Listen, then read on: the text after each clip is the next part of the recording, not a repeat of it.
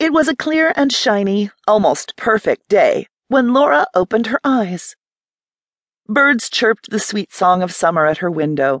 Laura felt amazing after a deep sleep. As the day faded away, Laura felt a nervous anxiety. She had no idea what Dan really had in store for her. As Laura was in the middle of cooking dinner, Dan strode in, walked casually to his lady, and squeezed her tight ass, while whispering in her ear that she was the most amazing.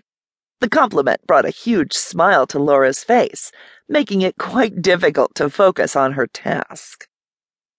As the couple sat eating dinner, Dan finally broke away from the normal drab dinner conversation